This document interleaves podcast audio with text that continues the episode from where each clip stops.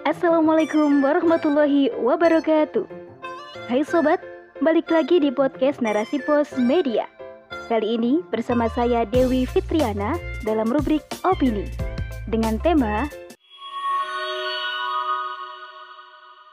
RUU KUHP Marital Rape dalam timbangan hukum syariah oleh Nurmia Yasin Limpo SS. Sepertinya para kaum feminis liberalis dan pendukungnya tidak pernah lelah mempropagandakan ide-ide mereka. Baru-baru ini, pengusung feminis memperkenalkan istilah yang masih asing di telinga masyarakat. Namun, hal ini erat kaitannya dengan hukum-hukum pernikahan. Seperti biasa, kelihatannya sesuatu yang baru, tetapi sejatinya ini merupakan wajah lama yang dipoles sedemikian rupa. Marital rape merupakan istilah yang terus digaungkan dan diperkenalkan oleh kaum feminis dan gender. Marital rape dimaknai pemerkosaan suami terhadap istri yang diperjuangkan agar mempunyai kekuatan hukum oleh negara. Ancaman 12 tahun penjara sebab memperkosa istri diatur di dalamnya. Sungguh aneh dan ngawur. Dilansir dari Detik News pada 14 Juni 2021, RUU KUHP yang mengancam suami 12 tahun penjara karena memperkosa istri menuai kontroversi. Selidik punya selidik, aturan itu saat ini sudah ada dan diatur dalam UU Penghapusan Kekerasan dalam Rumah Tangga. Delik ini sudah ada dalam UU Nomor 23 Tahun 2004 tentang penghapusan kekerasan dalam rumah tangga atau KDRT. Makna memperkosa istri oleh suami sepertinya tidak tepat. Sebab ikatan pernikahan telah mengikat pasangan suami istri secara sah menurut agama dan negara. Ide-ide kebebasan yang lahir dari rahim sekularisme telah mengubah tatanan kehidupan. Pemisahan agama dari kehidupan membuat manusia hidup serba bebas dan tanpa batas. Dalam ranah keluarga misalnya, kita dapati institusi kecil dari negara tak lepas dari serangan ide barat ini. Padahal, keluarga merupakan benteng terakhir untuk mengcounter ide-ide merusak generasi anak-anak muslim. Seperti perilaku hedonis, hura-hura, prisek, hamil di luar nikah, hingga aborsi. Akibat interaksi sosial yang jauh dari nilai agama, maka akan menyeret keluarga di jurang kehancuran Adanya kasus perselingkuhan hingga KDRT mewarnai tatanan keluarga masa kini. Justru hari ini semakin tak terkendali. Beragam corak budaya barat ikut mewarnai sendi-sendi kehidupan. Pertahanan keluarga hampir-hampir tumbang di obrak-abrik dengan ide barat, yaitu sekularisme liberalis. Munculnya marital rape dalam RUU KUHP menguatkan dugaan tentang semakin gencarnya ide barat, yakni kebebasan merasuk hingga ranah keluarga. Kekerasan dalam rumah tangga dipastikan akan terjadi jika rumah tangga dan negara masih berlandaskan hukum buatan barat. Dan sampai saat ini, belum ada satupun solusi yang mampu memecahkannya. Solusi diharapkan dapat memecah masalah secara benar dan menyeluruh. Syariah merupakan seperangkat hukum-hukum yang telah ditetapkan oleh Allah Subhanahu wa taala mengatur kehidupan manusia dari semua aspek, dari aspek politik, kesehatan, pendidikan, ekonomi, dan sosial budaya. Misalnya aspek sosial budaya, yakni interaksi sosial dan pernikahan. Syarat telah menetapkan hukum-hukum tertentu dalam menyelesaikan persoalan keduanya.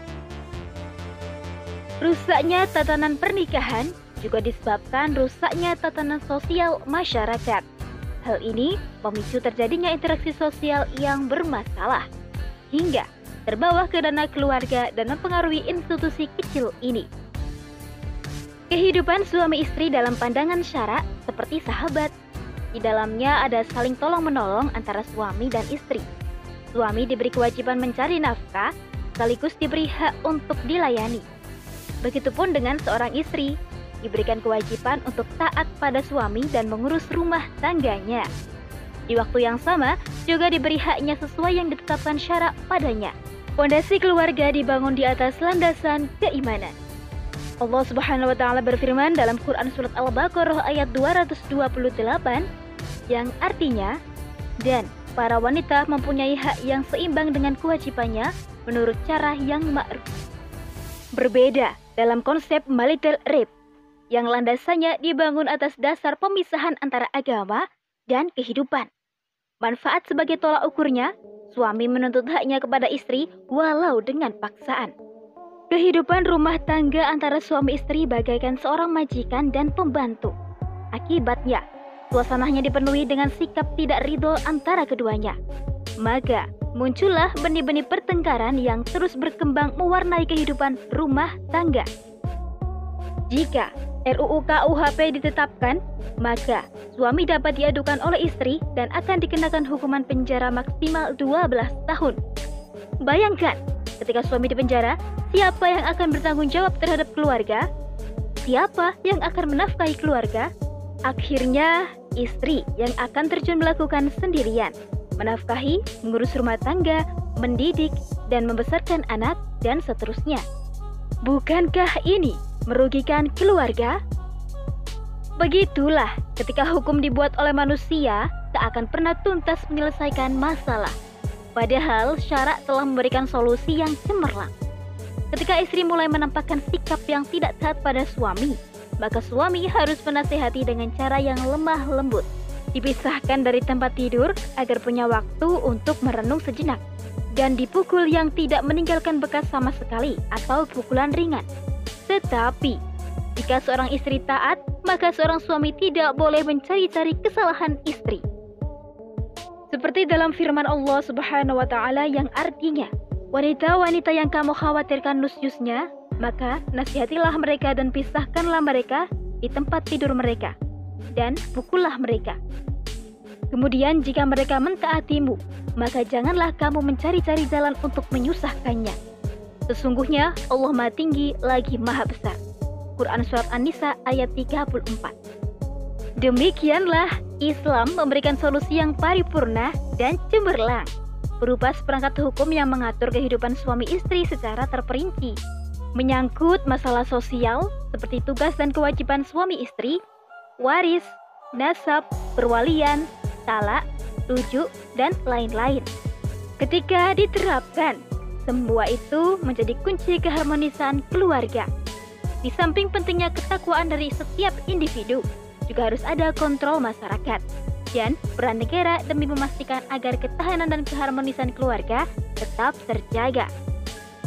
Dalam pandangan Islam, negara khilafah harus memastikan seorang suami maupun istri mampu menjalankan peran dan fungsinya dengan baik. Khilafah memastikannya melalui serangkaian kebijakan-kebijakan yang digali dengan nas-nas Al-Quran, sunnah Nabi, ijma sahabat, dan kias. Hukum-hukum tersebut lahir dari sebuah akidah, yakni akidah Islamiyah. Saat ini, umat hanya butuh penerapan syariah Islam secara kafah, yang selama berabad-abad telah membuktikannya bagaimana umat manusia hidup di dalamnya tanpa mengenal laki-laki ataupun perempuan semua mulia dan terhormat dengan Islam dan syariatnya yang kafah. Maha benar Allah dalam firman-Nya yang artinya, apakah hukum jahiliyah yang mereka kehendaki? Dan hukum siapakah yang lebih baik daripada hukum Allah bagi orang-orang yang yakin? Quran Surat Al-Ma'idah ayat 50 Wallahu alam bisawab.